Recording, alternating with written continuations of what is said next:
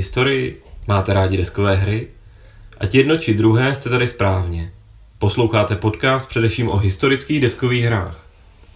I hned po dohrání, unavení a plní emocí vám budeme povídat o tom, co máme dnes dohráno. Milí posluchači dohrána, po krátké prodlevě vítejte u dalšího dílu, u kterého vás zdraví Petrové, Božíš a Ostrý. Ahoj. Dnes jsme tady dva, a, ale her bude více. A než se pustíme do toho, o čem si vlastně budeme povídat, tak já vám zkusím uh, přeložit uh, tady úvod jedněch anglických pravidel z angličtiny do češtiny. Poslouchejte. Aby zabránili hrozbě další světové války, mocnosti západu se toto ráno rozhodli pouze sami mezi sebou, že Německu musí být odevzdány naše pohraniční, uh, pohraniční sudety. Včetně většiny našeho průmyslu. Proto jsem rozkázal generálu Krejčímu, aby dokončil mobilizaci našich ozbrojených sil a začal s obranou naší vlasti. A to vše s předpokladem, že budeme stát sami. Bylo to trošku asi neumělý překlad. Bylo to malinko kostrbaté, ale... Ne, protože to mám v angličtině. Petr to čte opravdu z anglických pravidel uh, hry, kterou udělal Australan. Což je dost... Což je dost dobré a ty výjimovější z vás asi poznali, že se vracíme k výročí jedné uh, z osmiček, nebo jednoho roku s osmičkou, a to roku 1938 a vracíme se k Mnichovské dohodě. A vlastně dneska vám okomentujeme rovnou tři hry, které jsme vás dlouhou dobu nechali bez jakýchkoliv komentářů, ale budou to hry trošku speciální, protože se budou všechny věnovat what if situaci, budou to žetonkovky, a to what if situaci, kdyby se Republika Československá eh, v říjnu 1938 bránila eh, německé invazi. No, ono taky z toho mého kostrobatého překladu jste mohl, vám podle mě první půlka mohla být dost povědomá, protože ta eh, je skutečným proslovem eh, Edvarda Beneše. Ta druhá půlka o tom, že rozkázal generálu Krejčímu, eh, aby, abychom se bránili, abychom mobilizovali, tak ta už je trošku jiná než skutečně. Tak, tak to, že jsme mobilizovali, to je pravda. Mobilizovali jsme ano. velice úspěšně, ta mobilizace proběhla rychle a na podmínky té doby spořádaně. Československo postavilo do zbraně uh, asi milion dvěstě tisíc mužů, nějakých 40 divizí, včetně i divizí obrněných, nebo ne divizí, ale my jsme měli, měli jsme to organizovaný spíš v praporech takže ta mobilizace proběhla, ale ta obrana už, jak všichni víte, neproběhla a my tady nechceme asi ztrácet čas tou palčivou debatou, jestli jsme se měli bránit, to si necháme k pivu, je to oblíbená debata, ani zda nás západní mocnosti zradili, nebo zda jsme si za to všechno mohli sami, nebo zda za to všechno mohl Beneš nebo teda Stalin, nebo Hitler, nebo eh, kdo. V podstatě to, to, v podstatě to necháme, protože to vzbuzuje v poslední době na můj vkus až poměrně velké vášně. Souhlasím, souhlasím.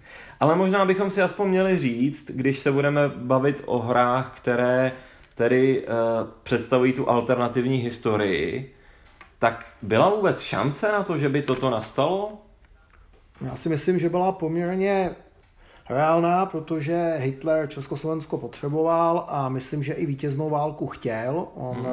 to chtěl několikrát spustit a v podstatě eh, generálové Wehrmachtu ho od této války zrazovali.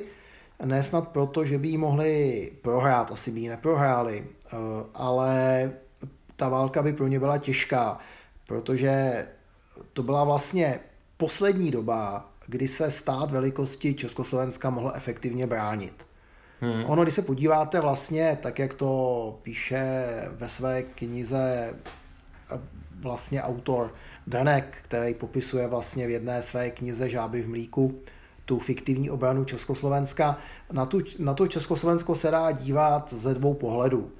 Jedno je ten protáhlý tvar, ta žížala, kterou vlastně eh, překousne každý, a nebo vlastně díky těm horám, neprostupnému terénu se to vlastně chová trošku jako takový ten bastion eh, vlastně barokní pevnosti a pokud eh, jsou tyto bastiony obsazeny odhodlanými muži, tak jsou velkým vlastně oříškem pro jakoukoliv dobyvačnou válku. A navíc v této době eh, před tím, co se vlastně odehrálo potom na východní i západní frontě, tak toto byla, byl poslední okamžik, kdyby Československu úplně nemusel vadit po nějakou dobu poměrně eh, úzký operační prostor, který díky tomu úzkému malému území má. V podstatě my jsme vždycky říkali takový vtip, když jsme byli na vojně a cvičili jsme útok na cí plesa, tak jsme říkali, proč cvičíme útok, když máme obranou doktrínu jako eh, česká armáda. No a tak jsme říkali, no tak to je těžký, protože my když ustoupíme 300 km, tak obsadíme Vídeň. Jo, a to je přesný popis té situace. Vlastně nebylo kam stěhovat továrny, nebylo kam ustupovat a vlastně pouze určitá ještě slabost Luftwaffe, která neměla tak silné strategické bombardovací letectvo, aby úplně vlastně zničili celé území, které měli v doletu, ale měla spíš taktické bombardéry, tak umožňovala jakous takou, dejme tomu 14 denním a měsíčně efektivní obranu. Hmm, hmm. Je to tak, takže ta, já si myslím, že ta, ta věc byla reálná vlastně v několika rovinách, nebo potenciálně reálná. Jedna, jedna ta rovina, co jsi zmínil přesně, mohlo být to Hitlerovo rozhodnutí. Oni ho no. od toho fakticky museli zra, zradit, z, z, ne zradit, ale uh, přesvědčit, aby, aby, to, uh, aby tu válku nevyvolal, protože jinak by se opravdu ocitli v dost i ekonomicky problematické situaci. A to se vlastně Němcům podařilo, takže Hitler ji nevyvolal a udělal nějaké ústupky a potom to samozřejmě bylo na nás, jestli závěry Mnichova přijmeme nebo ne. Já si myslím, že je poměrně velmi nepravděpodobné, že by uh, Edvard Beneš k tomu přistoupil jinak, ale i to je nějaká hypotetická varianta, o které se dá mluvit. A určitě tady byla varianta, že by se změnila politická situace u nás nějak. No, určitě, protože ta armáda byla mobilizovaná a vlastně e, v tom okamžiku ty generálové měli poměrně, vysok, poměrně velkou moc, protože ta armáda byla i bojovně naladěná a byla velká pravděpodobnost, že by části té armády nemuseli uposlechnout Benešův rozkaz, kdyby hmm. dostávali od vedení rozkazy jiné. Samozřejmě by to vedlo ke zmatku, který by žádné obraně neprospěl, ale určitá možnost nějakého skrytého nebo otevřeného převratu vojenského byla také možná. Hmm, hmm. A e, potom se často ještě mluví o kvalitě československé armády i o kvalitě Wehrmachtu v té době. A i tam vlastně vzniká ta situace taková, že by ta válka nebyla rozhodně jednoduchá nebo málo krvavá. Musíme si vzít, že Wehrmacht byl v té době stavěný jako lehká útočná armáda, nedisponoval těžkým dělostřelectvem, jeho tanky, celá eh, ty Panzer 1 byly v podstatě opanceřovaná kulometná hnízda, takže určitě v těch horách eh, v okamžiku, kdy by to bránila poměrně dobře vycvičená československá armáda, tak by určitě měli poměrně značné ztráty a to i díky sice nedokončenému, ale přesto v určitých částech poměrně silnému opevnění. A i vlastně se dá říct, že velitelé Československé armády, bývalí legionáři, kteří vedli úspěšnou válku eh, na konci vlastně během první světové války, hmm. vedli tu válku s bolševiky o Bajkalskou a morskou magistrálu, byli, eh, byli poměrně schopní v porovnání i se svými protějšky na německé straně. Takže určitě by to po nějakou dobu mohl být zajímavý souboj vlastně dvou jakoby doktrín. Určitě. Určitě tak Němci ani v nejmenším nebyli tou, tou tankovou velmocí eh, se svým slavným Blitzkriegem ve skutečnosti reálně přišli až v rámci operaci Barbarossa, v rámci útoku na sovětský svaz. I e, samozřejmě oni ho předvedli už i na Francii, i na Polsko, ale to bylo víceméně, to, to ještě nebyla doktrína.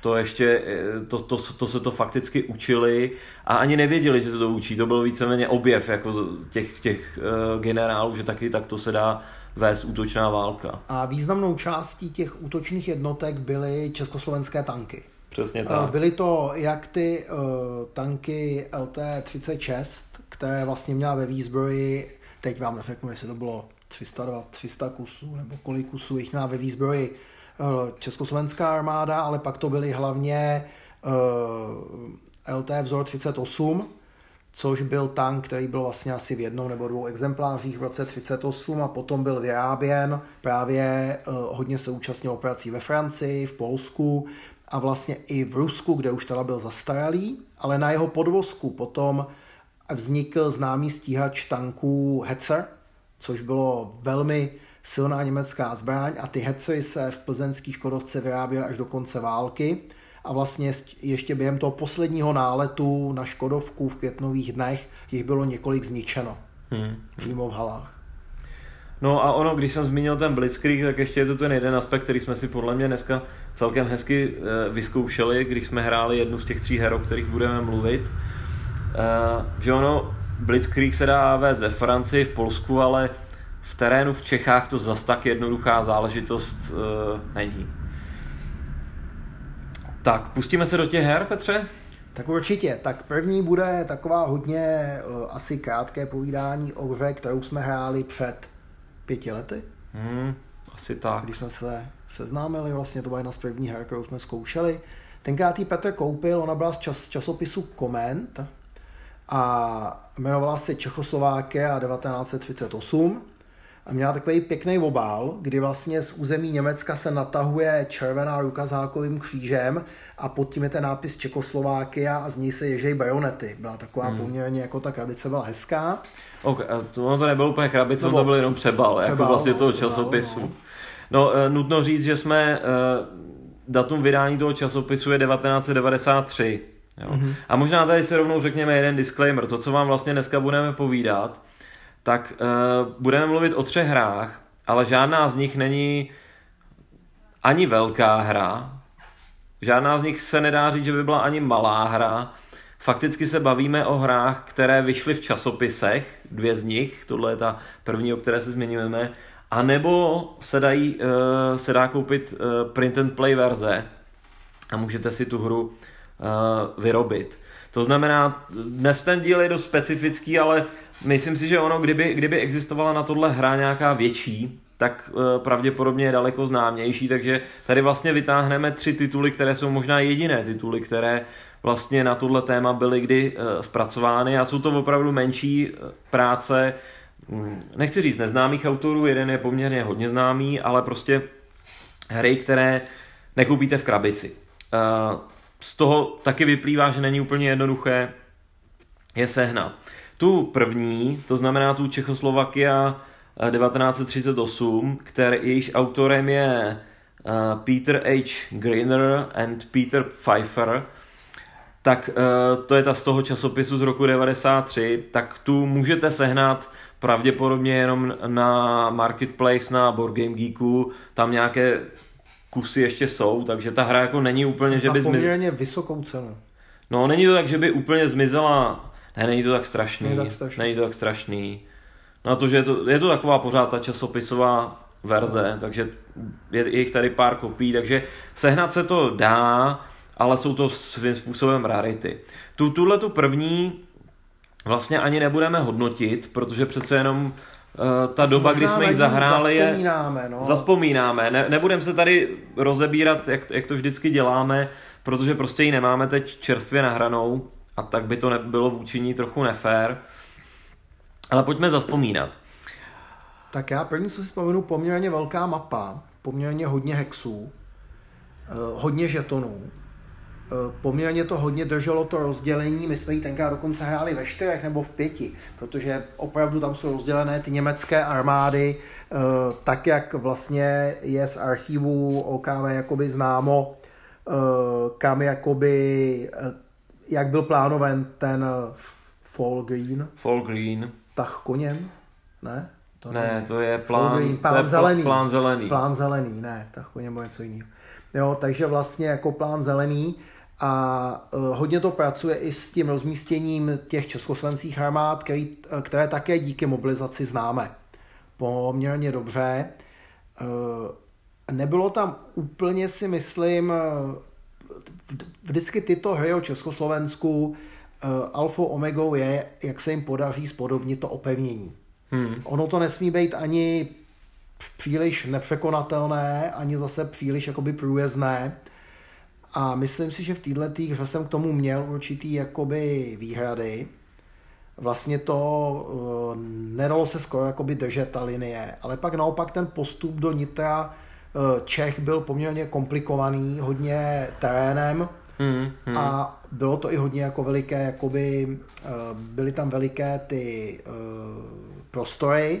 Co si pamatuju, tak československé jednotky byly hodně málo pohyblivé, byly silnější v obraně a poměrně slabé v útoku. Hmm.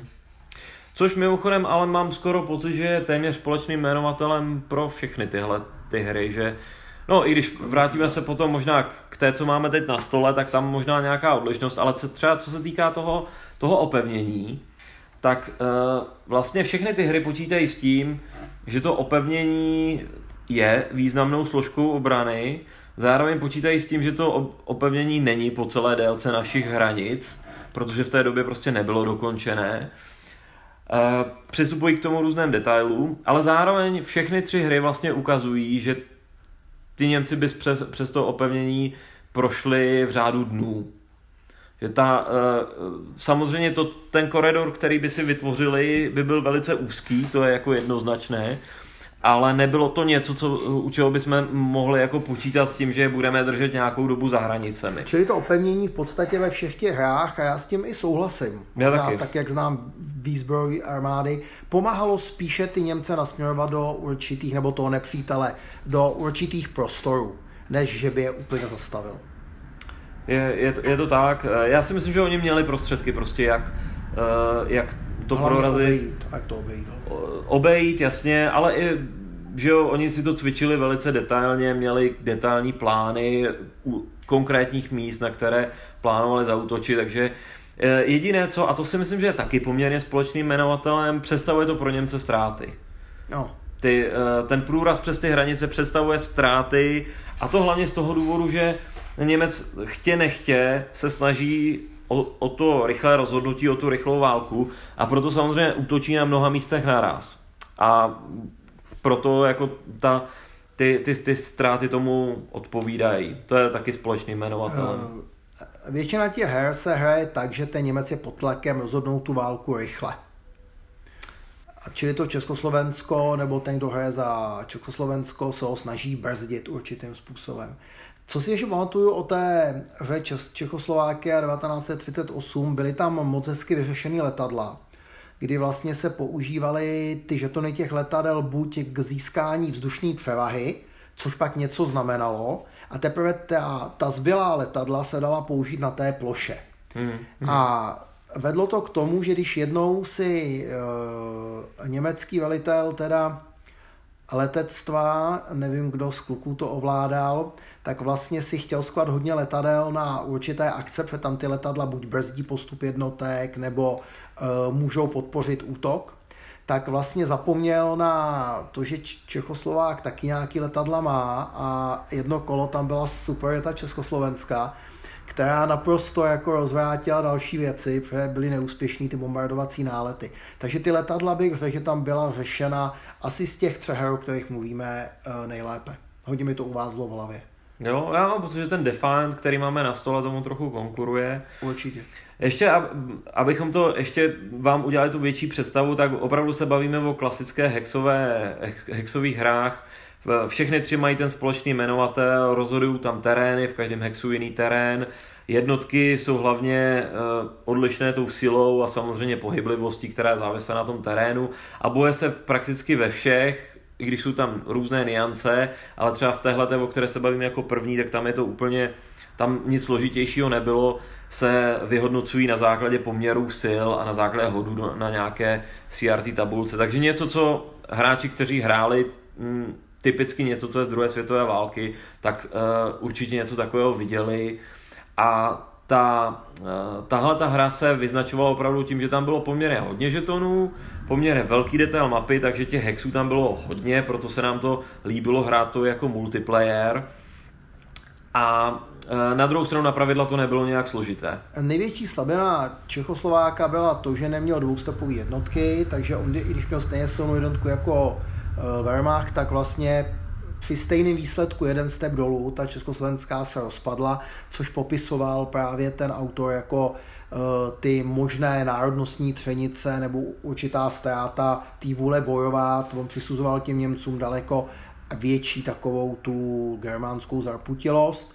A byla tam i politika. Ta politika byla například v tom, že eh, po, pokud Maďarsko vstoupilo do války, tak už si Čechoslovák nemohl přisouvat jednotky ze Slovenska, kde byla dislokovaná třetí československá Votrubová armáda.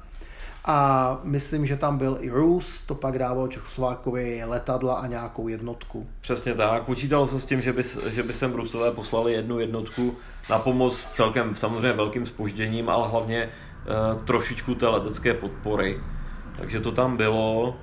To se mimochodem v těchto hrách e, taky zjistí e, z toho našeho povídání, že je to společným jmenovatelem všech tří, že Rusové tam mají prostě aktivní roli do značné, do nějaké, do nějaké uh, Maďaři míry. taky a Poláci. Tak Maďa, Maďaři a Poláci tam mají celkem nativně, Maďaři jsou vždycky naši nepřátelé v tomto, no. ty, si, ty se snaží ukousnout a Poláci ve většině případů taky, no. ale v některých hrách je, je to, jsou tam i různé varianty, jak se ještě ta politická situace může vyvíjet, ale jinak je to v principu takto. No a tato první hra, o které se bavíme, tak samozřejmě taky byla postavena na tom principu, že jde o to, jak moc uh, Čechoslovák vlastně brzdí Němce. No. Protože tam uh, byla tam ta premisa, že je určitá pravděpodobnost, že když se to nebude dařit, tak by mohl nastat nějaký uh, převrat ozbrojený a sesazení Hitlera v Německu, protože nic lepšího ta hra nepředpokládala, že bychom mohli dosáhnout.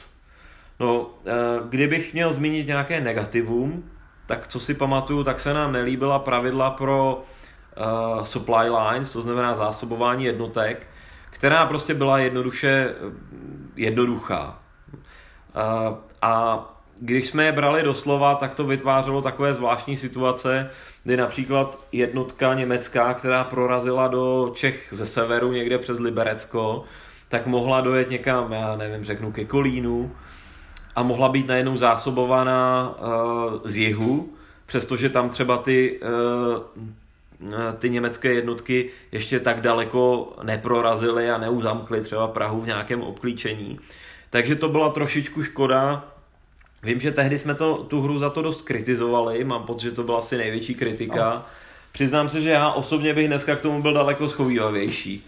Dneska bych si prostě řekl, a přidáme si k tomu jedno pravidlo, které znamená, že, že že, ta, že to zásobování se traceuje pouze skrz, tu, skrz ten směr, kterými ten, ta konkrétní německá armáda postupuje a nějak bychom si to vyřešili, než uh, že bych za to kritizoval hru, která prostě je to je tím, že je to ta časopisová hra, tak se nedá očekávat, a i starší, že bude promyšlená do úplně sebe menších detailů a možná i předpokládá, že jako v tom hráči nebudou hledat nějakou vědu a přistoupí k tomu selským rozumem. My jsme, mám pocit, byli tedy možná moc krutí, co se týče toho, že jsme měli zvyk uh, brát uh, pravidla do slova. A dneska myslím, že bych k té hře byl zkovívavější a spíš na ní mám pozitivní vzpomínky na těch pár seancí, co jsme, co jsme si to tehdy zahráli. No, mě to bavilo. Já jsem si tahal letadílkama. Hezký to bylo. Dobře, tak půjdeme na druhou. Půjdeme na druhou. Tak, druhou hrou, druhá je nejnovější. Je to opět hra, která vyšla v časopise. Vyšla v časopise, já mám pocit někdy tak z kraje, a nevím s krajem, tak přibližně před rokem. Vemte si to plus minus, ono samozřejmě eh, dostat to do Čech bylo komplikovanější, já tady to vidím, 2017 ale myslím, že to bylo hodně na konci 2017. A to konkrétně v časopise Counterfact, kterou vydává vydavatelství One Small Step. A je to hra uh, s titulem 1938 dvojtečka What If. Takže název je výmluvný, prakticky ještě podtitul An Alternative History Wargame of Sudetenland Crisis. A takže tolik název. Autorem této hry je Tai Bomba, což je extrémně produktivní autor, řekl bych veterán toho wargame designu. Nicméně pro mě to bylo první setkání vlastně s jeho hrou. Pro tebe asi tak, u tebe asi taky, Petře, ne? Pro mě taky. Jo. Já jsem o něm leco slyšel, pokukoval jsem o nějakých jiných hrách, Například... Uh, no on často dělá právě ty votiv věci. Přesně tak. to člověka jakoby láká. Já si myslím, že on dělal tu Brežněv War. To jsem teď chtěl jo. zmínit u kompasu Brežněv War, to znamená zase co kdyby se Varšavská smlouva rozhodla, že to začne valit v 80. letech směrem do západního Německa. To mě přišlo taky zajímavé, protože tam byli taky Čechoslováci, když v trošku děsivé situaci, ale tak... Ka- Kanonenfutter.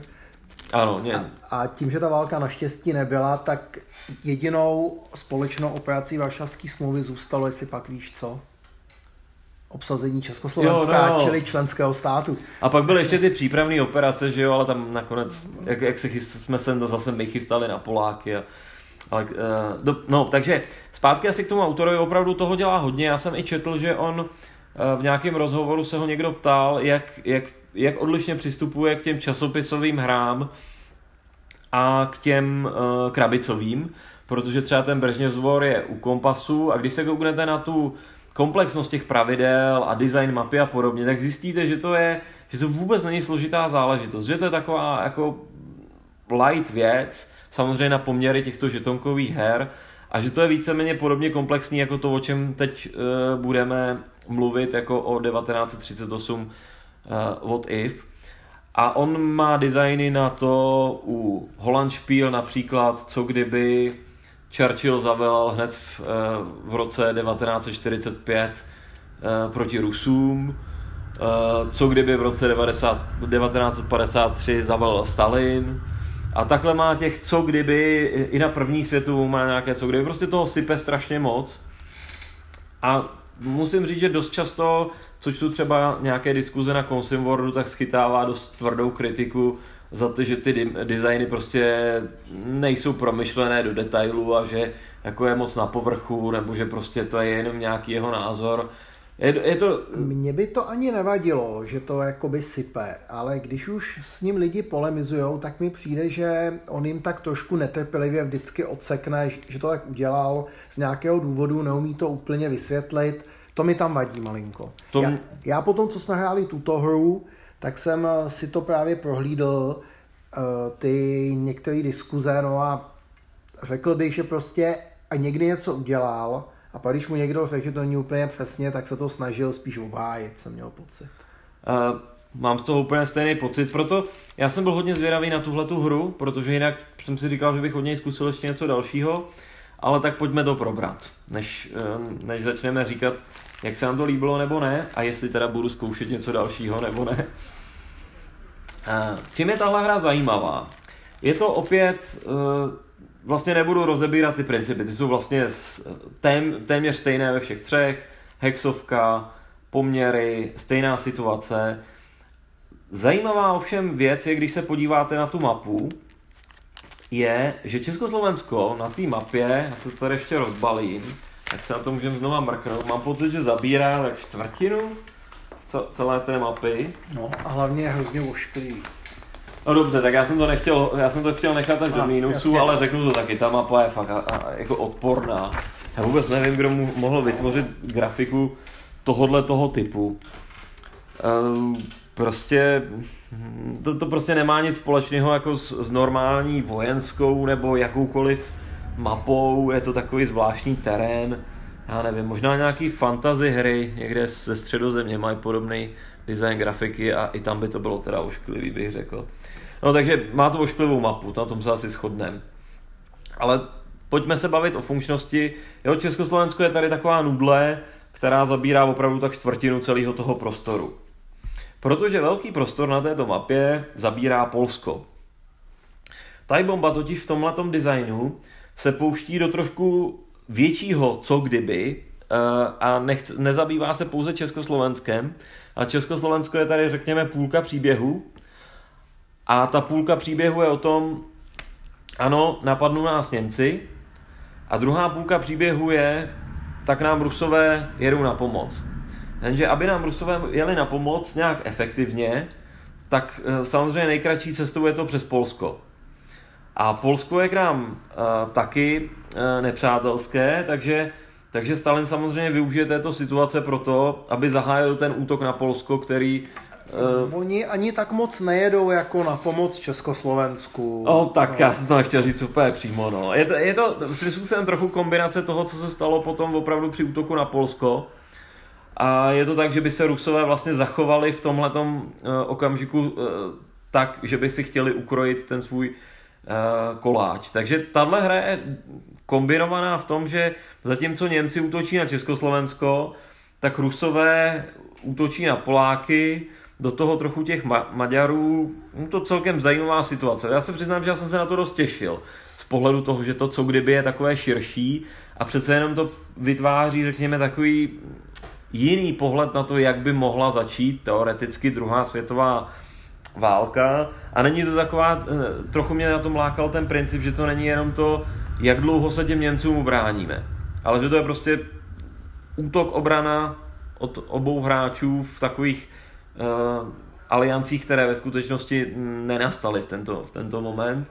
Ale přišla mi to zajímavá varianta. Pojďme trochu na mechaniky asi. No, ona ta hra funguje vlastně jakoby, dá se říct, dvě hry. Kdy v jedné hraje Němec proti Československu a v druhé hraje Polsko proti Rusku. Proti yes. Sovětskému svazu teda.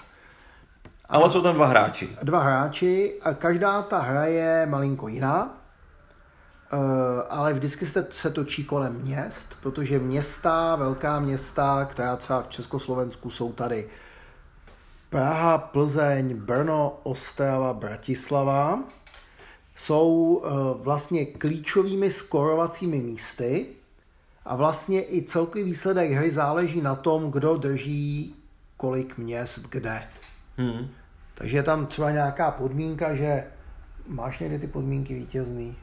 Ty, jsou. ty podmínky jsou vlastně o množství měst, já si to přesně, ne, eh, asi to nemá cenu dohledávat. Ale jsou to zatím, když Němec drží pět měst v Československu a zároveň Rus nedrží čtyř, aspoň čtyři města v Polsku, tak je to nějaký styl vítězství. Či takové poměrně jakoby komplikované podmínky, hmm já nechci zatím hodnotit, ale je to o těch městech. Je to o těch, ale tak eh, to asi dává smysl, že ty města jsou strategické eh, momenty samozřejmě toho, že kdo drží města, tak drží tu část té země. Je tady samozřejmě to opevnění, které bych řekl, že se chová poměrně tak, jako v těch jiných hrách, prostě Němec ho poměrně rychle No eh, tady je prorazí. právě, tady pokud je obsazené jednotkou, tak je extrémně silné. Tu jednotku je velice těžký porazit, zvlášť když je na tom, na té kombinaci těžký opevnění hory. Hmm. To pak jako opravdu je multiplayer, uh, multiplikátor, teda to je opravdu těžký. Tam si pár Němců jako nabil. To tež platí i o městech. Na druhou stranu prázdné opevnění je prázdné. Hmm. Takže vůbec se tam nepočítá s tím, že tam byl ten garrison, že to bylo obsazené, to opevnění. Stráží obrany státu. Stráží obrany státu.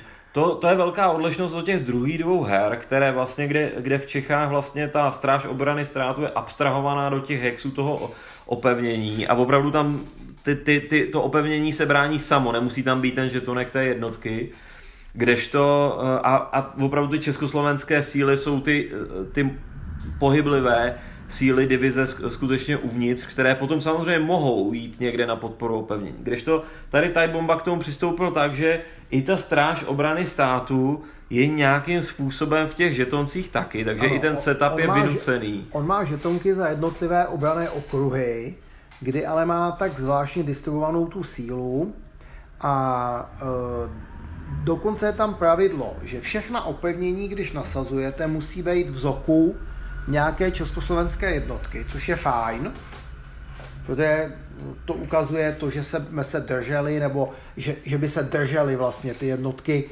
toho opevnění. Na druhou stranu ani ten zok, když je to plní v tom zoku, tak mu to vlastně nedává žádnou bojovou hodnotu.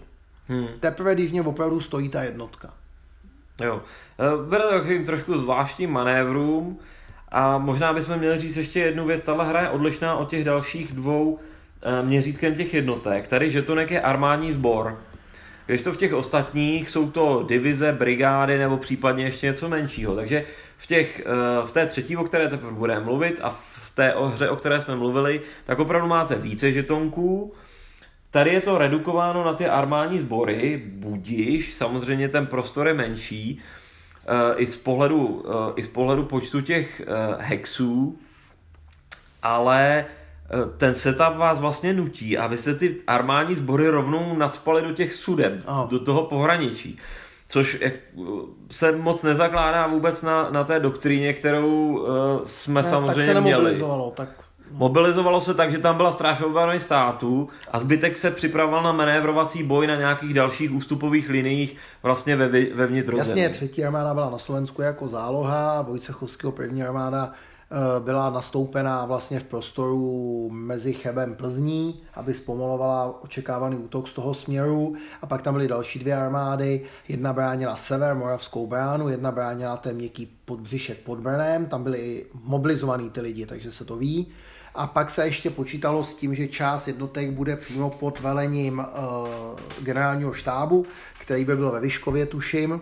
A ty, ty jednotky, tam se předpokládalo, že se budou, pokud to umožní situace s nálety, tak se budou přesouvat po kolejích, pokud ne, tak vlastně vlastními silami tam, kde bude třeba. Hmm, hmm. Jo?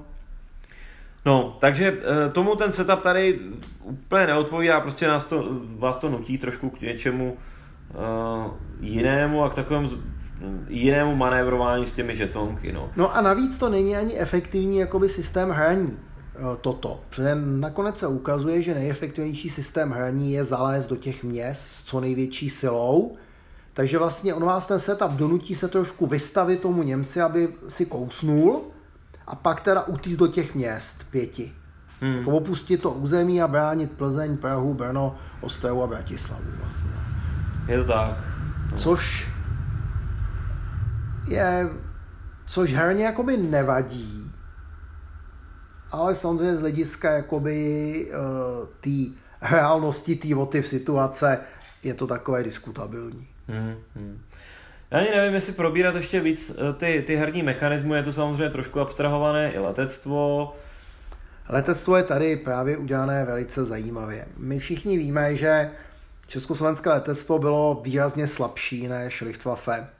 Ale tady se normálně mrskne dvouma šestistěnkama a kdo hodí víc, tak okolik hodil víc, tak si nasadí žetonku letadel.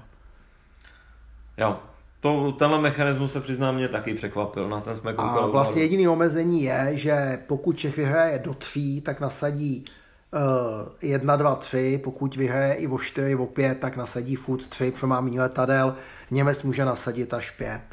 Jo. A to mi přijde jako uh, ne úplně dobrý stvárnění, i když teď ještě bych neměl hodnotit. Já myslím, že se do toho skoro můžeme pustit, Petře. Hele, tak pozitiva, jo. Uh, téma? Ta myšlenka je pěkná, to ta kombinace s těmi ano, Rusy, ano, to mi přijde fakt jako zajímavá. Ta kombinace toho většího prostoru, uh, v podstatě se mi líbí i ta myšlenka těch dvou her. Protože vlastně probíhají dvě hry. Vy na jedné čtvrtině mapy se snažíte udržet československá města proti pohyblivému, silnějšímu Němci.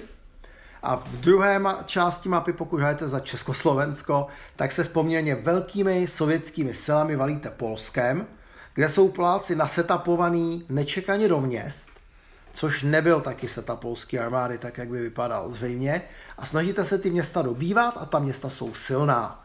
A je to vlastně závod o to, kdo splní ty vítězní podmínky, když vlastním pět měst a on nemá čtyři, vyhrál jsem já, a nebo je tam dokonce možnost náhlé smrti a to, když obsadíte jakékoliv německé město jako Čechoslovák, Což můžete udělat i se sovětskými jednotkami, když obsadíte uh, Königsberg nebo Gdaňsk, jo, což je takový jako veselý, hmm.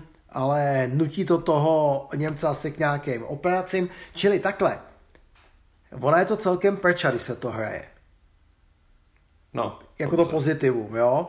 Ale to negativum je, že počkej, to... Počkej, ještě, ještě no, moje pozitivum. Ještě Já přidám jedno pozitivum. Podle mě to má eh, hezký pravidla. Jo? Za prvý je ta hra hrozně jednoduchá, v tom smyslu, že eh, pokud jste někdy hráli tu, tenhle ten typ žetonkový hry, válečný typicky na druhou světovou, tak prakticky všechny pravidla vám budou jasný po prvním přečtení, ani je nebudete muset nějak moc hledat, prostě to je, to je krásný. Pokud jste tu pravidla, ty, takovou hru nikdy nehráli, tak zrovna te, tahle ta pravidla jsou napsané tak krásně vysvětlujícím způsobem, že i člověk, který nikdy neviděl pojem jako zone of control a uh, co je to první čísličko a druhé e, na tom, na tom žetongu, tady jsou teda tři, ale to, to, to je detail, co je ten attack faktor, defense faktor, movement, tak to je prostě v těch pravidlech krásně vysvětlené. A kdybych někomu chtěl ukazovat jako nějakou jednoduchou hru, na kterých se to naučit, tak to, po tomhle by se dalo krásně šáhnout. Jo. Takže za, za mě pravidla fajn. No.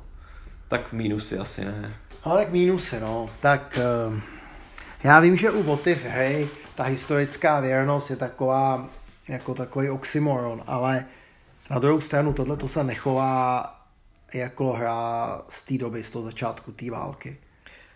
No, eh, takhle, jeden krátký disclaimer. My budeme, jsme hodně kritičtí a berte nás trošičku s rezervou, protože jsme to nedohráli do konce. Nám to prostě přišlo tak špatný, že jsme to nechtěli dohrát.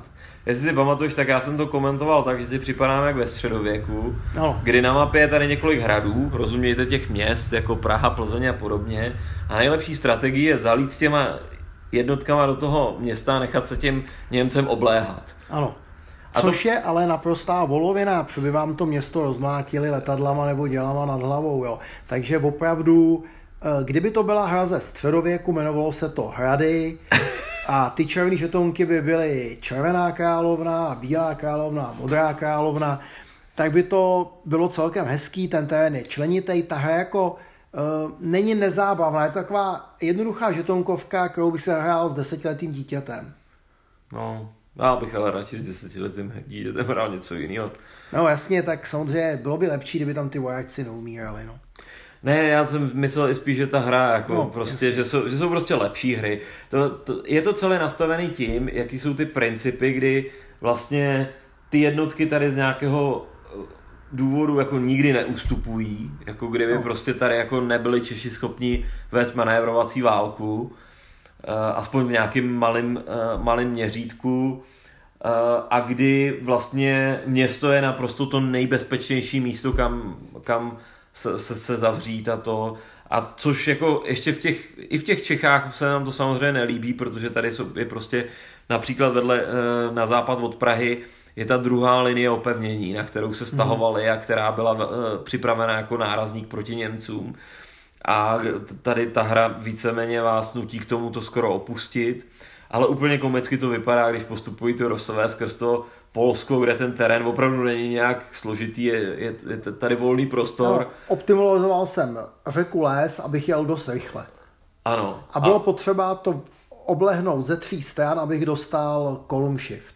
Jo, přesně tak. Což je ještě šílenější, protože si osobně nemyslím, že jako eh, na dobývání města v druhé světové válce mělo výrazný efekt, teď myslíme velkého města, že se útočilo ze tří stran. Jo, to prostě už jako byly úplně jiný faktory, které rozhodovaly o tom, jak, jak uh, rychle to město padne. Uh, jak už jsem říkal, opevnění není dobře udělaný. Pokud je prázdný, nijak nefunguje.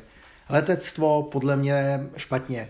Protože ta Luftwaffe by měla být silnější než ty uh, Čechoslováci. Určitě jo. by to nemělo být pade na no, pade, jako jen tak no, náhodný. Pade na pade. No. Uh, design jednotek. Uh, takhle, Němci by v první vlně měli zřejmě 44 divizí, Československá armáda měla 40 divizí. Uh, kvalita Wehrmachtu v útoční válce určitě vyšší, ale tady, když se vysčítali útoční body proti obraným, tak, tak Wehrmacht měl dvojnásobnou převahu, takže ta síla byla asi 82 proti 40. A to Češi ještě v obraně měli většinou trojnásobek toho, co v útoku. Takže jakýkoliv československý útok eh, by, eh, byl jako nemožný. Hmm.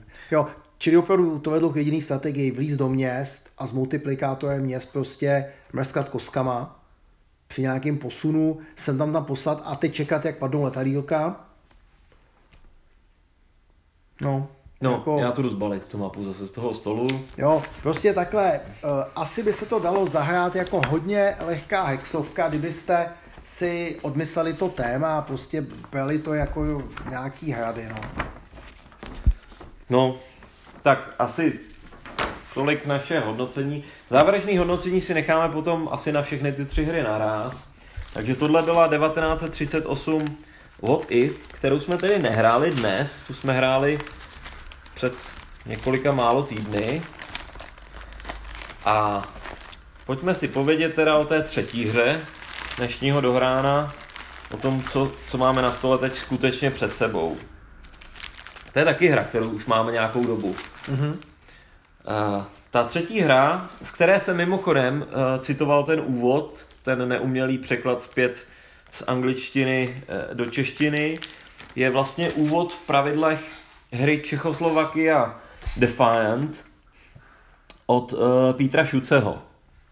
Uh, 2012, tady vidím, že, že hra vyšla. A když říkám vyšla, tak tato hra nevyšla v časopisu. Uh, toto hra je opravdu print and play, uh, což znamená, že si můžete na stránkách autora nebo respektive na, na jedných stránkách, kde se kupují tyhle, ty, tyhle ty hry, koupit vlastně soubory, z kterých si tu hru můžete potom doma vyrobit. Teď jsme se na to dívali, celá ta hra tam stojí 6 dolarů 50, jestli to dobře pamatuju, prostě nějakou takovouhle částku. Jenom si to prostě ale dostanete, jenom ty zdroje soubory musíte si to vyrobit. Takže dneska tady vlastně máme uh, naši vlastní domácí tvorbu z hlediska kvality komponent takže to asi nebudeme hodnotit. Eh, nicméně možná, když jsem se toho dotknul, eh, není to těžké to vyrobit hlavně proto, že v té hře jsou pouze jednostranné žetony, takže vy prostě si vytisknete žetony, podlepíte nějakým kartonem, pak to vystříháte a máte pěkné žetonky, které jsou prostě srovnatelné a vypadá to, vypadá to no. hezky. Jo. Není to samozřejmě žádný super grafický zázrak, eh, ale určitě třeba, když se díváme tady na, na tu mapu, tak zase t- se tady designer nevyřádil v tom uh, slova smyslu, jako jsme mluvili před chvílí. Ta mapa je uh, jednoduchá, funkční, ale prostě, uh, prostě uh, není ošklivá. No, pokud to srovnáváme teda v této třídě, kdybychom to samozřejmě srovnávali s jakoukoliv komerční hrou tohoto typu od GMT Games, MMP nebo něco podobného, ne, to tak to samozřejmě prohraje na celé čáře, to se, to, o tom žádná, ale, ale na to, že to je print and play, tak si myslím, že, že to provedené hezky a ty žetonky uh, taky, taky si myslím, že graficky nějak neurazí. Jsou pěkný. Uh, tam je hlavně hezký to, že jsou to divize, brigády a ty jednotky a ono to drží vlastně uh, to značení funguje tam krásně stacking limit. Já si myslím, že graficky na print and play hru jako dobrý. Tak, pojďme si probrat mechaniky této hry.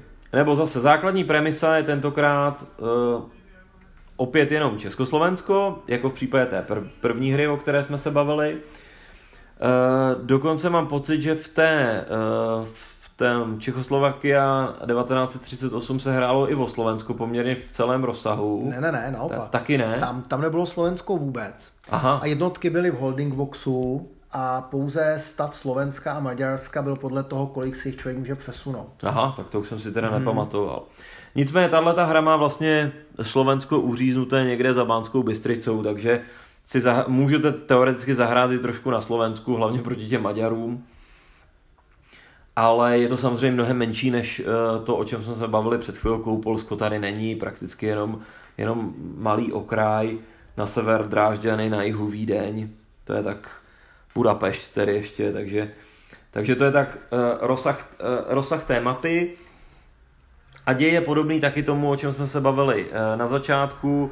Opravdu je to o tom, že Němci usilují o rychlé vítězství, o vlastně kolaps uh, Československa ano, a proč? Protože tady je premisa, že 15. den úspěšné obrany Československa by se do hry vložily Francie, Velká Británie a tím pádem by Hitler jakoby prohrál, ať už buď nějakým převratem v Německu nebo uh, nějakou jinou cestou.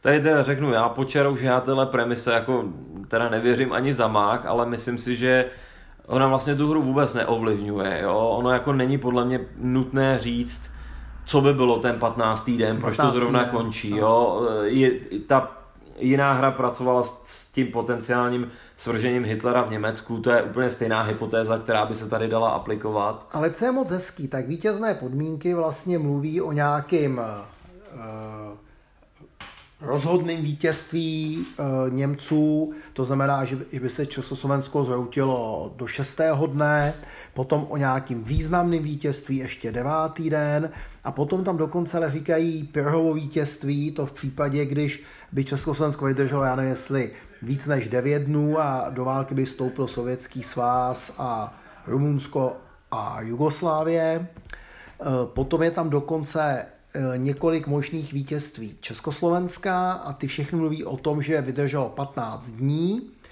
ale a že ještě udělalo vlastně e, Německu a, a Maďarsku určité ztráty. A ty ztráty vlastně mluví o tom, to je tam i krásně popsané pro ty Němce, že vlastně vidíte je, jak se úspěšně ubránili a ještě máte polovinu letadel a tanků v plamenech.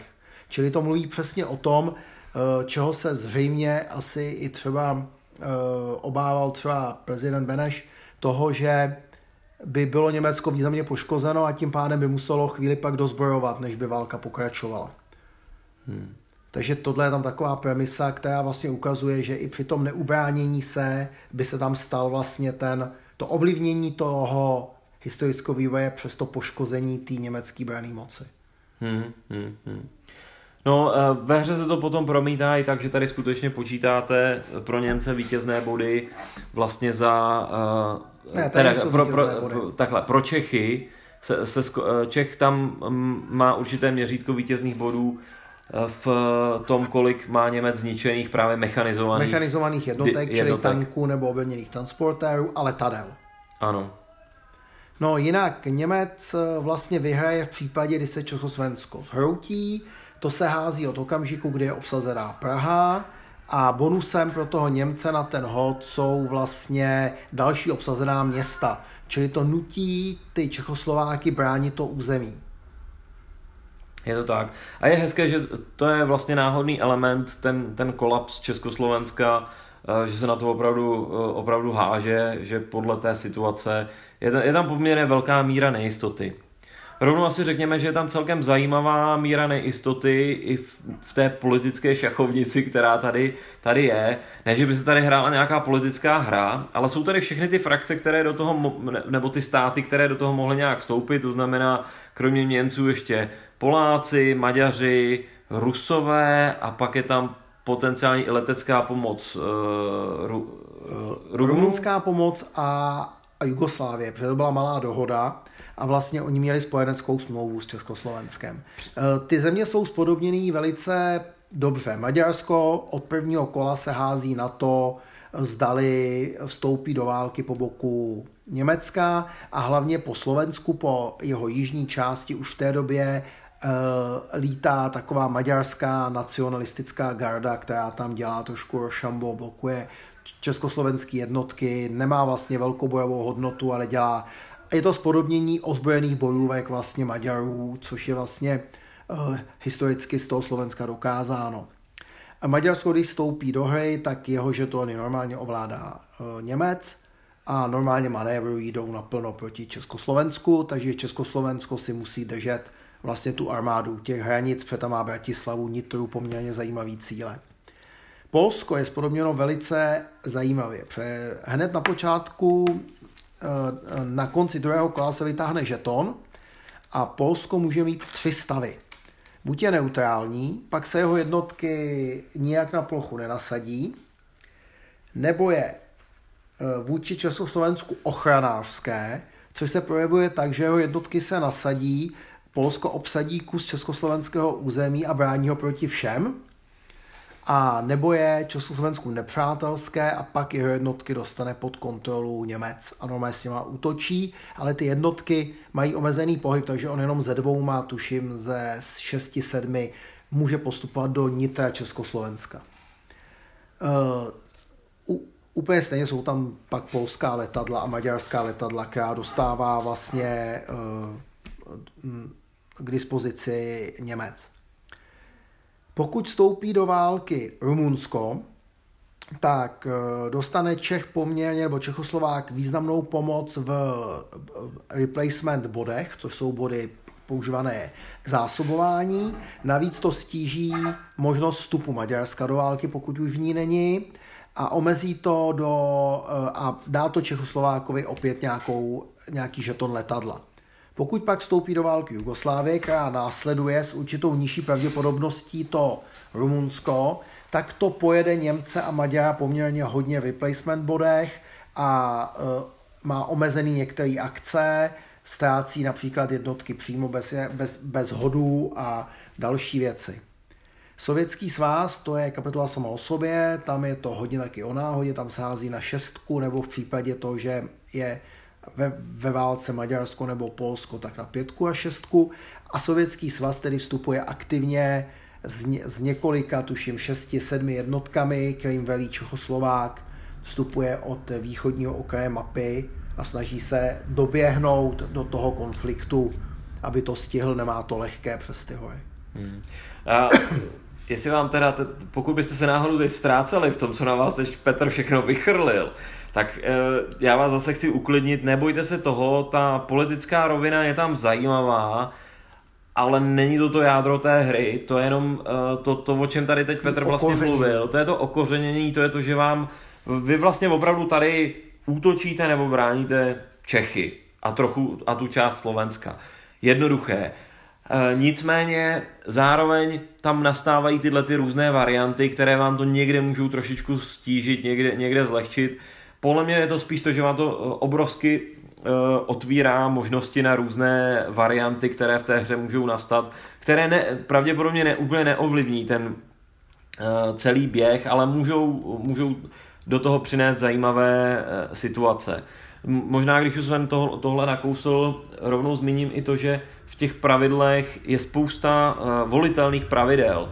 Takže eh, ten autor si opravdu vyhrál s tím, co všechno by bylo možné za různých okolností, předpoklady typu, že nějaká divize by třeba dozbrojila do nějakého stavu, nebo pokud je historická nejasnost, jestli už jak, jak, jakou měla eh, výzbroj, jestli ji lze považovat za mechanizovanou nebo, nebo ne.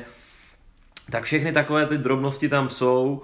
Mimochodem na mapě například je nakresleno to opevnění, eh, jak opravdu bylo v tom roce 1938, ale můžete si zahrát i variantu, jak by to vypadalo, kdyby bylo dostavěné, což je zase trošku jiné a to je taky na té mapě nakresleno. Takže, těch variant je tady za mě opravdu velké množství. Nehledě na to, že když se vám nějaká nelíbí a když třeba nevěříte tomu, že by taky Poláci mohli být neutrální nebo dokonce nám pomoci, tak si prostě nemusíte na ten, ten mechanismus eh, aplikovat a můžete rovnou hrát s tím, že Poláci eh, budou nepřátelští, tak jak to vypadalo, že by, že by skutečně byli. Takže je tady prostě v, to, v tomhle tom je ta hra jednoznačně z toho, o čem se tady bavíme, nejmodulárnější i nejkošatější z hlediska těch různých uh, variant. Tak, co dál? Uh, mechanicky je ta hra uh, rozsahem té mapy a tou podrobností, řekněme, na někde na polovině cesty těch dvou, to znamená, je tady méně žetonků než eh, v té první, o které jsme zmiňovali, ale zase je to eh, větší, podrobnější měřítko než eh, v případě toho 1938 What If. Pro představu třeba, já nevím, z Brna do Vídně je to pět hexů, jo, na nějakou, na nějakou takovouhle uh, představu. Uh, jednotky teda ty divize, ty brigády a občas je tady i nějaký pluk. Takže si myslím, že uh, je to taková, řekl bych, zdravý stav toho, že, to, že člověk má pocit, že pořád hraje manévrovací hru, poměrně ve velkém detailu na těch jednotlivých směrech německého útoku, tak jsou to víceméně vlastně několik menších bitev na různých místech, než se to slije potom do, do něčeho většího, tak mám pocit, že ta manévrovací válka uh, je díky té mapě ještě dostatečně bohatá, ale zároveň to není takové tak velké, že byste měli pocit, že to musíte mít dlouhodobě rozložené na stole, nebo že na to je potřeba víc lidí, aby, aby se to hrálo jako multiplayer, aby to rychleji odsýpalo. Ne, že by to nešlo, myslím, že by se to taky dalo zahrát ve čtyřech lidech, ale prostě i ve dvou se to hraje dobře. E, nicméně na, za jeden večer se to asi nestihne, si myslím. Je to pořád spíš tak hra, řekněme, na dva, na dva večery. Ale může to být i na ten jeden, záleží na tom, jak se bude, bude dařit. Tak co dál k tomu řekněme eh, mechanicky? Mně se líbí, eh, jak on vysvětluje Zoky. On říká, že ta jednotka eh, od brigády výš má zok, těch šest políček kolem sebe a to proto, že se pohybuje v té roztažené formaci. To má ty průzkumné jednotky, cyklisty, motor na motohlídky, podobné věci. To se mi hrozně líbí a pak se mi líbí to, že on má zavedené dva styly boje. První je skirmish a druhý je combat. A ke skirmishi dochází v okamžiku, když eh, jedna jednotka vstoupí do, zo, do zoku nepřátelské jednotky a je to takový ten oťukávací boj, kdy se srazí ty, ta, ta tykadla, ty předvoje těch jednotek a jeho výsledkem extrémně může být ústup a dezorganizování té jednotky, ale nejčastěji by tím výsledkem mělo být její zachycení, že nejde dál. Nicméně, když se jí to hodně povede, tak může vlastně projet i tím zokem toho nepřítele a pokračovat.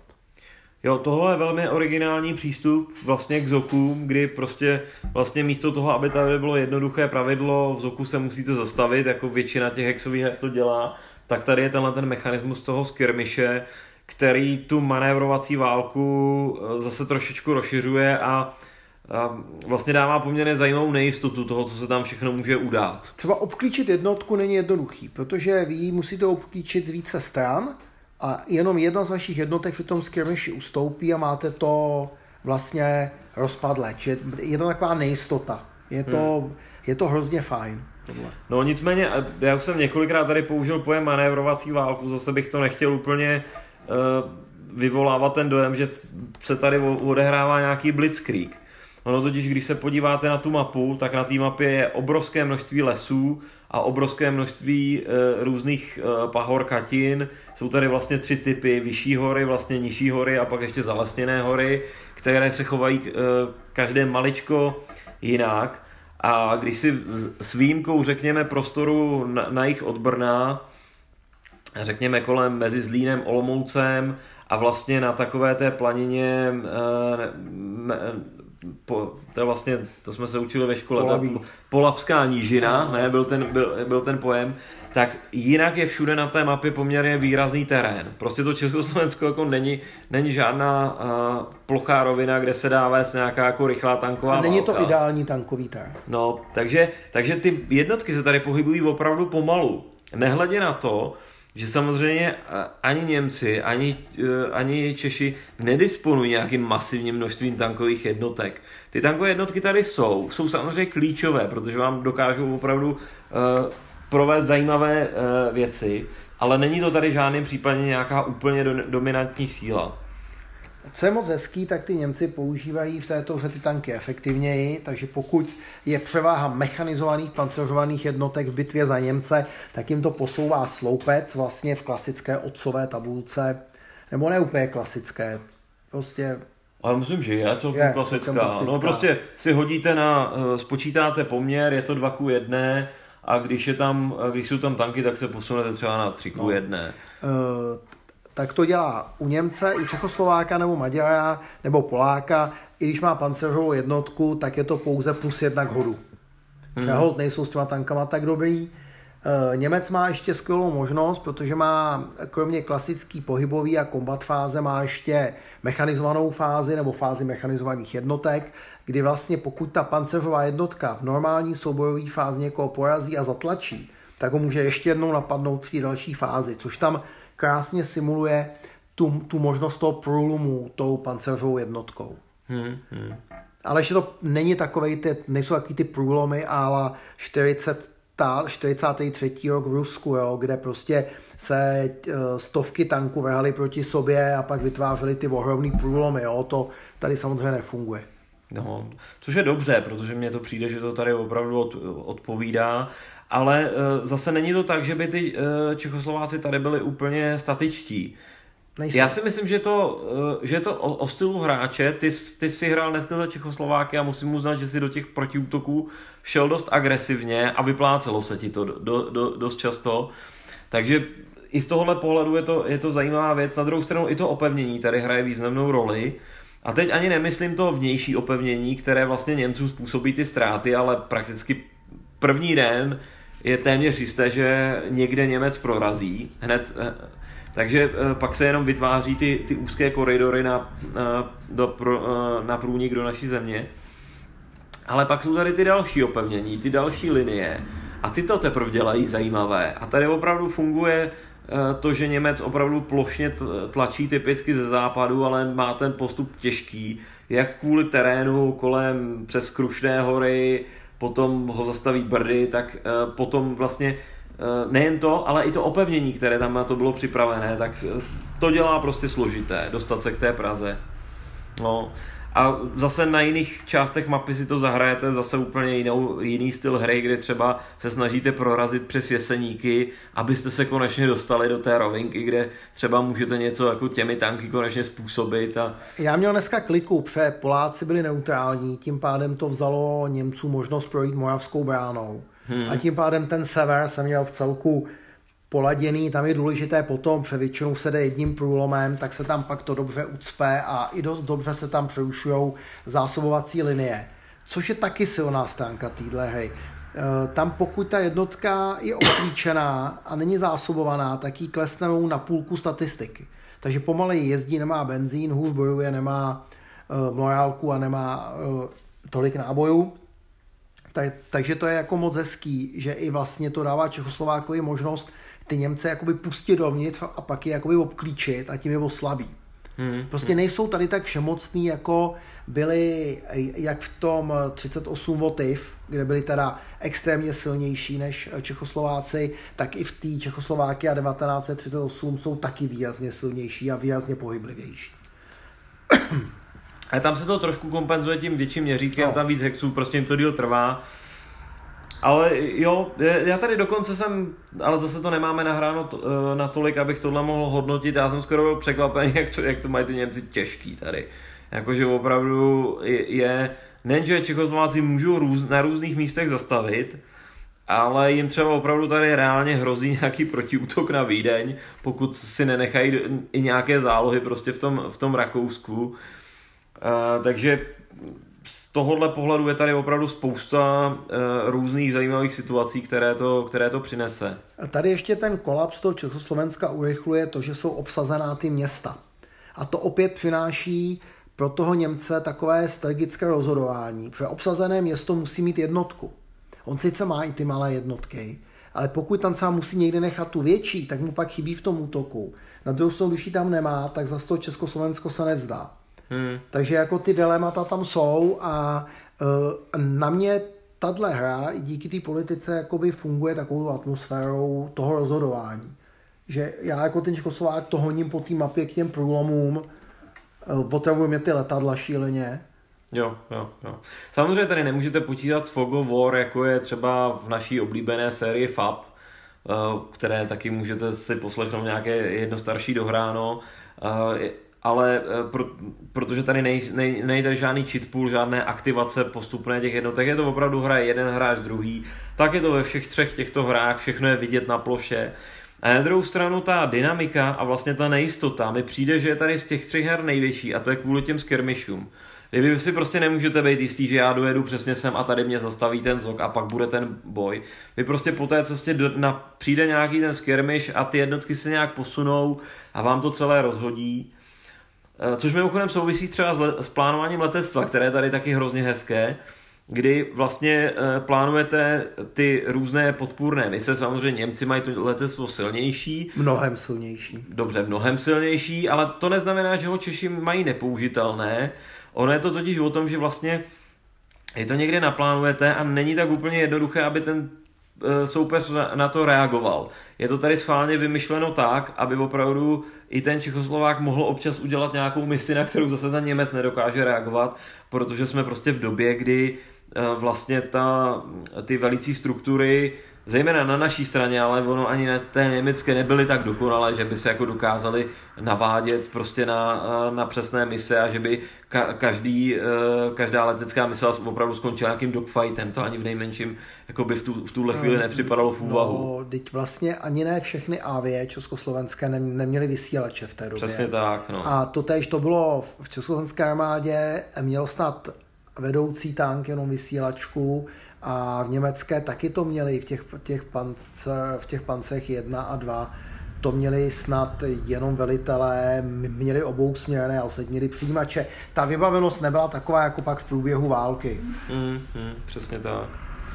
No, takže to, to je opravdu díky tomu je ta hra dost dynamická a i takhle je dost nepredikovatelná, kdy opravdu pošlete ty štuky někam na podporu, kde předpokládáte, že bude ten útok, ale on ve skutečnosti potom něco selže a on se tam vůbec neodehraje. A když tam ta stuka je, tak to posune o sloupec, což je hustý.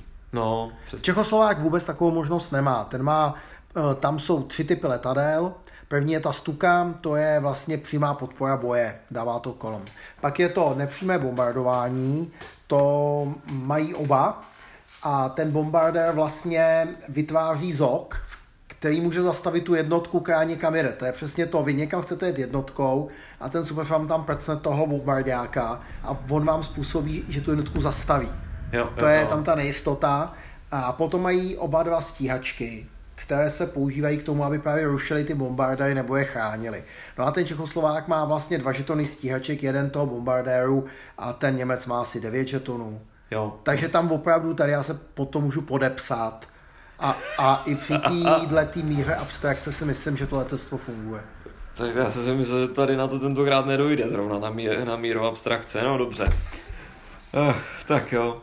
Uh, ale jinak jsou ty letecké souboje zase hrozně jednoduchý, opravdu pár žetonků, uh, někam je dáte, pokud se tam potkají, tak si hodíte na, na jedné tabulce prakticky bez modifikátorů a nějaký výsledek. Prostě letecké souboje primitivní, Eh, obecně to prostě není, není opět složitá hra, žádné monster tabulky tady nejsou.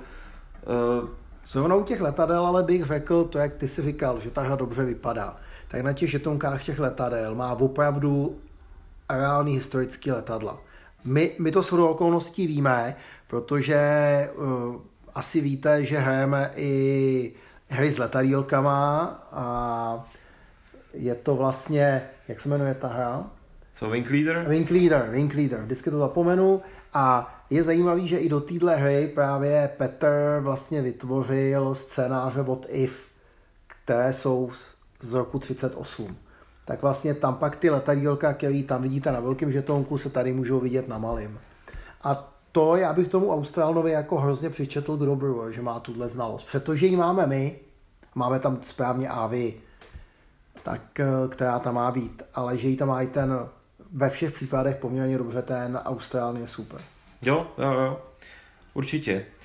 No, co se týče obsluhy té hry, tak ještě eh, všechny jednotky jsou tady vlastně jeden step, to znamená, buď tam je, nebo je eliminovaná, s tím, že může mít ještě samozřejmě ten takzvaný disrupted jeton, to znamená, že ta formace je nějak narušená, v tu chvíli se nemůže hýbat a je tam nějaká fáze, v které vlastně si házíte na to, jak si, jestli se dokáže ta jednotka zorganizovat a pokračovat eh, v boji, nebo jak to s ní, jak to skončí. Zase jednoduché hody, to je jediné, co tam je, trošku manipulace s těmito žetony, ale to je trošku cena za to, že to je vlastně, že to jsou jednostranné žetony, protože tady, kdyby se třeba otáčely, tak eh, je to na manipulaci ještě mnohonásobně jednodušší. Eh, v té hře ještě kromě toho zásobování, který kontrolujete, máte ty replacement pointy, to celkem jednoduše si to dáváte na takový tag, máte tam přilbičku, to jsou pěchotní body, tančík, to jsou pancéřové body. Ty body získáváte buď podle, po, podle scénáře, to vám říká kolik v kterém kole, něco vám k tomu přidávají i ty různí spojenci a ta situace politická. A pak získáte vlastně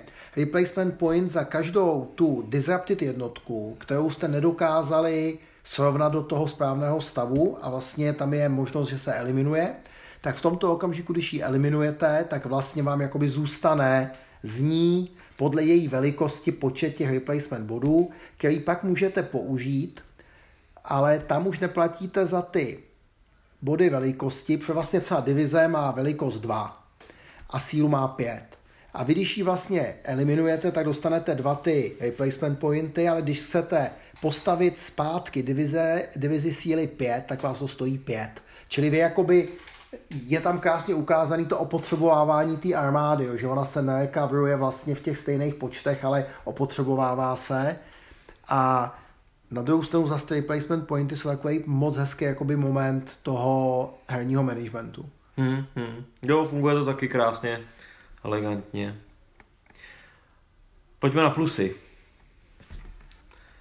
Tak, mám začít? Začnu já. Tak začni. Začnu já, protože jsi začal předtím vždycky. Tak, eh, za mě, mně se líbí, že tam je, já se to, trošičku se budu opakovat, takže to vezmu stručně.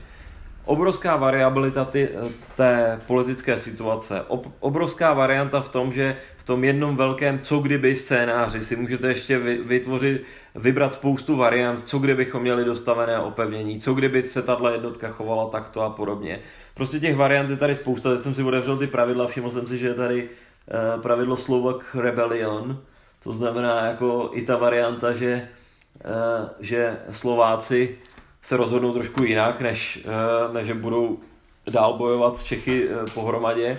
Takže je tam prostě spousta různých takových variant, který, který buď to vám tam můžou náhodně přijít, nebo si je můžete zkoušet. To je prostě obrovský plus. Přijde mi, že to je tak akorát akorát složitý na obsluhu, akorát veliký. Líbí se mi ty, ten bojový systém přes, přes, přes ty skirmiše. Napadá mě, že jsme zmínili ještě jednu drobnost. Třeba v té uh, bojové tabulce je zohledněna i vlastně uh, ten fakt, že v případě československých jednotek byli, jsme měli výrazné zastoupení menšin a tudíž eh, je tam poměrně velká, eh, je, některé výsledky boje jsou takové, že ty, že ty jednotky se prostě rozpadnou z toho pohledu, že se nedala předpokládat ta uh, kompaktnost a ta odhodlanost uh, u jiných národností tak velká jako u Čechů. Teď nemluvíme jenom o Němcích, ale takže Uh, takže... Slováci, Maďaři, Rusíni, Poláci. No, takže... Mnohonárodnostní uh, republika, taková monarchie mnohonárodností v malém. No, takže, uh, takže tohleto, to, to si myslím, že, že je moc pěkné. Líbí se mi ty vítězné podmínky, že tady spousta těch, že tady jsou, že se háží na ten kolaps, že tady není prostě nějaké tvrdé vítězství, co přesně jsou ty parametry, že jsou tady ty, i ty vítězství odstupňované, takže opravdu se dá dosáhnout různých výsledků s různými cestami. Jo, prostě mě se, tohle mě přijde taková prostě optimální hexová hra na, na, na, tohleto, na tohleto téma, takže to je za mě taky uh, velký plus. Tak za mě určitě to téma. Uh, na tu print and play hru i ta grafika těch žetonů třeba, uh, samozřejmě to není tak, jako když se koupí hra. Líbí se mi ty herní pomůcky, poměrně pravidla až na nějaký drobný nelogičnosti ve členění. Prostě ta hra se dobře hraje, ještě ke všemu. Mě, eh, mě i baví hrát, jsou někdy věrný hry historický a ona poměrně věrná je, si myslím, až se to nestalo. Ta, a ještě se to k tomu dobře hraje. Je to zábava to hrát a dává to velkou paletu těch možností. To Československo se může vlastně zhroutit velice rychle, když to padne. Jo, asi to není turnajová hra kvůli těm hodům, těma koskama, ale super. Hmm. OK, tak eh, já začnu z mínusy a já nevím, no za mě mínusy asi nebudou moc kritické, protože takhle, jedním mínusem bych uh, pořád dal to, ale to je ten prostý fakt, že to je to print and play, že například na tu politickou rovinu věci by tady byla krásně, kdyby tady byla jedna tabulka, která to všechno schrnuje, prostě jeden player 8 sheet, na kterém bylo napsaný political, uh, protože vyčítat to z těch pravidel, ty jednotlivé varianty, co všechno se může dít. Je to, použijete to párkrát za hru, tak to není tak dramatické, ale prostě ta hra by se dala elegantnit různým způsobem. Je, je, je vidět, že ji prostě dělal jeden člověk, který do toho investoval asi velké úsilí, včetně toho, toho historického výzkumu, ale kdyby to měl nějakého developera, který by si prostě vyhrál s různými jako uh, parametry té hry, spíš z pohledu nějakého uh, vyjasnění těch pravidel, právě těch různých tabulek, nějakých holding boxů a takových různých věcí, tak by to, by to, to by se mi fakt jako líbilo, to by tomu hrozně, hrozně ještě pomohlo, zjednodušilo by to tu, tu hratelnost. Na druhou stranu si říkám, jestli teď ale nejsem trošku moc, uh, jestli mám objektivní názor, protože já aktuálně hraju po, po mailu Normandy 44 a mám teď v čerstvý paměti uh, uh, operaci Market Garden v, uh,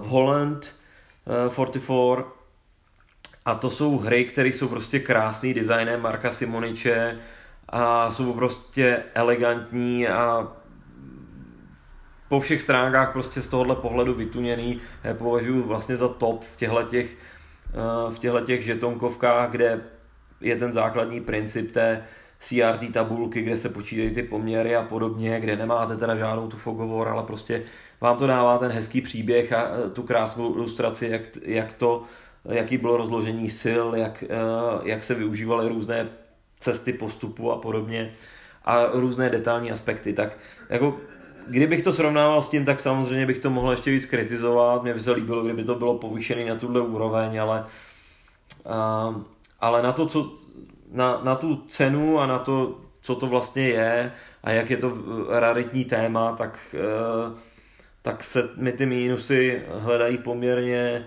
těžko. Trošku dilemat jsem měl nad tím, nad tím skirmishem, jestli to funguje za všech okolností, jestli občas to ne, nevytvoří nějaké zvláštní výsledky, ale ve finále občas je tam nějaký pohyb sem a tam, který jsem měl pocit, že by tam třeba jako realisticky nutně být nemusel, ale ve finále to vždycky jako nakonec dávalo nějaký funkční výsledek. Zase je to spíš tím, že to srovnávám prostě s tím Zogbon systémem Marka Simoniče, který je zase trochu jiný a který jako tu manévrovací válku taky zachycuje pěkně a tohle je spíš pro mě takový novější, takže to nedokážu úplně říct. Zatím se kloním k tomu, že tam té varianta je lepší. Na druhou stranu, když to srovnám s velkou většinou těch normálních těch e, hexovek, do kterých bych zařadil třeba to 1938 motiv od toho Thai bomby, kde prostě tyhle detaily typu e, nějaký zvláštní fungování zoků prostě vůbec neřeší tak tohle je prostě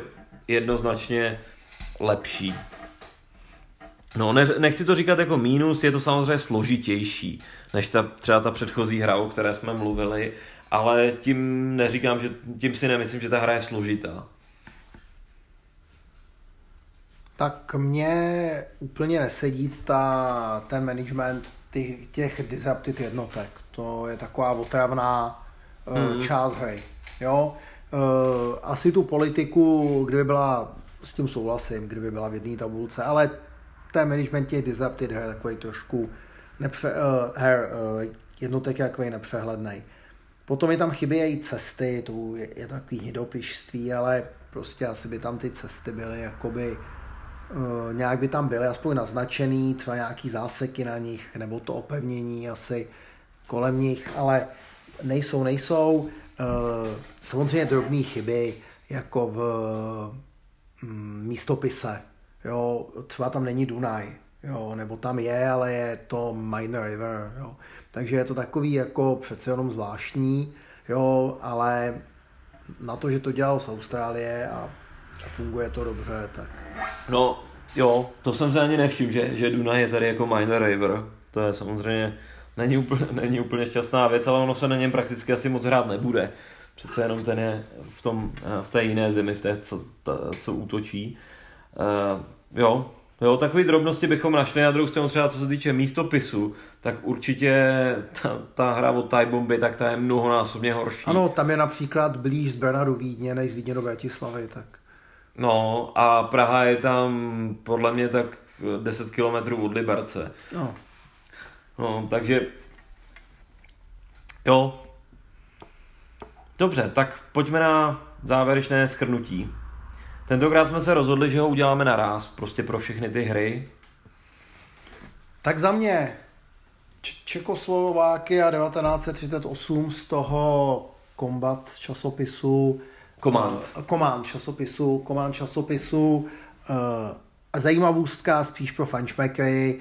Uh, je tam i hodně těch jednotek, tak nevím, jak přesně jsou přesný, už, už si to nepamatuju. Uh, asi pro zajímavost bych si ji zahrál, ale určitě bych s ní na toto téma jakoby nezačínal, nebo není jakoby nutná. Uh, ta hra od táje bomby, té bych se vyhnul.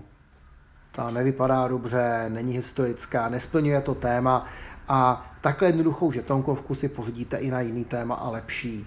Hmm, hmm. Čekoslovákia Defiant, nebo jak to říkáš, Defiant, to je neústupná, nebo Vzdorující. Vzdorující, vzdorující, československou vzdorující. Se mi moc líbí, tu hru mám moc rád. Fungují tam ty principy, ta hra je a dokáže tam při zachování těch základních principů, či to je ta určitá převaha německé armády ve vzduchu, v tancích, prostě vníst i ten prvek té rovnováhy. Já bych možná jenom měl výhradu k těm 15 dnům, tam ten scénář mi nepřijde logický, ale úplně mi to nevadí. Či pokud byste si chtěli zahrát jednoduch, jednodušší žetonkovku, není, nepatří těm nejvíc komplikovaným, na tady to téma, tak já bych ji hodně doporučoval i za tu cenu. A je hezký třeba si tu hru vyrobit doma. Tak já mám dilema, jestli rovnou neříct jenom pod to bych se podepsal, protože tady se v těch závěrech shodujeme prakticky do písmene. Já jsem to chtěl říct tak, že kdybych si měl ty tři hry dát na stupně vítězů, tak uh, pro mě jednoznačná jednička je Čechoslovákia Defiant. To je prostě hra, kterou se těším, že, si, že budeme hrát a že, že tohle téma uh, v ní budeme zkoumat, protože mi přijde po všech stránkách prostě nejvyža, nejvyváženější a zároveň nejbohatší. Na uh, dobrém druhém místě je ta nejstarší z těchto těch, ta z toho 93. Čechoslovákia 1938 z časopisu uh, Command, uh, kterou bych tady taky a spíš chválil, kdybych, kdybychom teď neměli na stole toto. Takže to je podle mě dobré druhé místo. A na třetím místě se neumístilo nic, protože pro mě ta hra od té bomby 1938 Votiv skončila někde v, v, pelo, v poli poražených tak hluboko, že nevím, já možná, možná nevím, uh, jestli bychom, bychom ji neměli diskvalifikovat za to, že zobrazuje uh, nějaký jiný věci. A tak jestli můžu, tak já bych řekl krásné, takže k tématu her z, uh, z roku 1938 na prvním místě Čekoslovákia Defiant, na druhém místě Čekoslovákia 1938 na třetím místě s odstupem Dixit a až hluboko za ním uh, Thai Bomba. Dixit, dobře, no. no. Tak jo, tak Dixit máte na třetím místě, o tom si někde dočtěte, to je taky dobrá hra. Pak mi budeš muset vysvětlit, kde je tam to Československo na nějaký kartě. Dobře, tak jo, tak tolik asi k dnešnímu tématu. Jasně, já doufám, že jsme vám nezbudili nějakou zbytečnou křeč nebo výčitky, že jsme se vzdali těch krásných bungrů. Já si myslím, že dobrý tu dobu zkoumat a tahle ta hra nám, nebo tyhle ty hry a hlavně tady ta, co máme na stole, nám dávají možnost se k tomu postavit trošku neotřele a podívat se na to. Já si myslím, že je to zajímavý téma, to prostě ve společnosti rezonuje, tak proč se na to nedívat i z tohle toho pohledu, neskusit si na to tu simulaci. Mě by vůbec navadilo, kdyby vyšly další hry na tohleto téma, třeba kdyby jsme nějakou vyrobili taky někde my, tady u nás v Čechách, přece jenom těch zdrojů máme na to nejvíc. Každopádně jsem rád, že existuje specialita Čechoslovákia Defiant, na který si prostě tohle téma můžete vyzkoušet a popravdě řečeno teď můžete jít, kliknout, utratit těch pár dolarů a zítra to začít vystřihovat, takže hra je poměrně i dostupná uh, uměrně té, té kvalitě komponent, kterou, kterou z toho dostanete. A pokud vás téma zaujalo, tak uh, já si myslím, že vám Petr může dát ty odkazy na ty svoje scénáře, pokud máte Wing Leadera. Proč nepustit do vzduchu československé AV a, a nenechat je se střelit Messerschmitty? Určitě, pokud hrajete Linkleadera, tak já přihodím do odkazu i odkaz na tu moji stránku, kde publikuju ty svoje scénáře do Linkleadera, tam najdete dva, označené právě jako Case Green. Uh, jeden se jmenuje Praha v plamenech a druhý uh, Zastavte je za každou cenu. A obě jsou vlastně dvě varianty toho, co by se, co by se dělo. Ten jeden vlastně v téhle hře, co se tady bavíme, není, ale ten druhý je přesně ten intercept, to zastavení nějakých pohybů nepřátelských jednotek a to všechno z pohledu teda Winkleadera letecké bitvy. Takže to je další věc, kterou si můžete zkusit, pokud vás tohleto téma zajímá. Popravdě řečeno mě už víc věcí, které o tomhletom, co kdyby v tom deskoherním světě nenapadá nic, nic dalšího. Tak, tak tím děkujeme za poslech a jako obvykle přejeme dobrou noc. Dobrou noc.